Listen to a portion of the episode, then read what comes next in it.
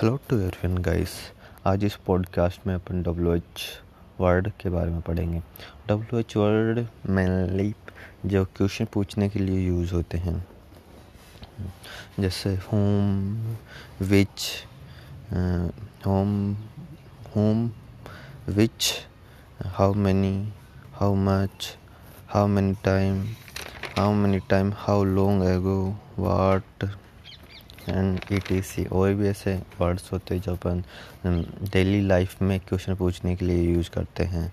तो इसमें सबसे पहले पढ़ते हैं हम होम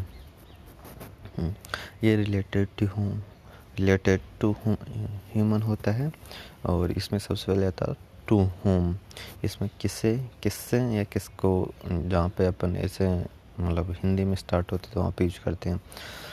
तो अब इसका एग्ज़ाम एक एक एक एग्ज़ाम्पल देख लेते हैं। To whom do you like most in your family तुम अपनी फैमिली में किसको सबसे ज़्यादा पसंद करते हो? अब दूसरा विथ होम किसके साथ या किस से? Which whom do you share your problem तुम अपनी प्रॉब्लम किसके साथ शेयर करते हो या किससे शेयर करते हो? फॉर होम किसके लिए? For whom do you get this rose by whom किसके द्वारा? By whom is the Ramayana written?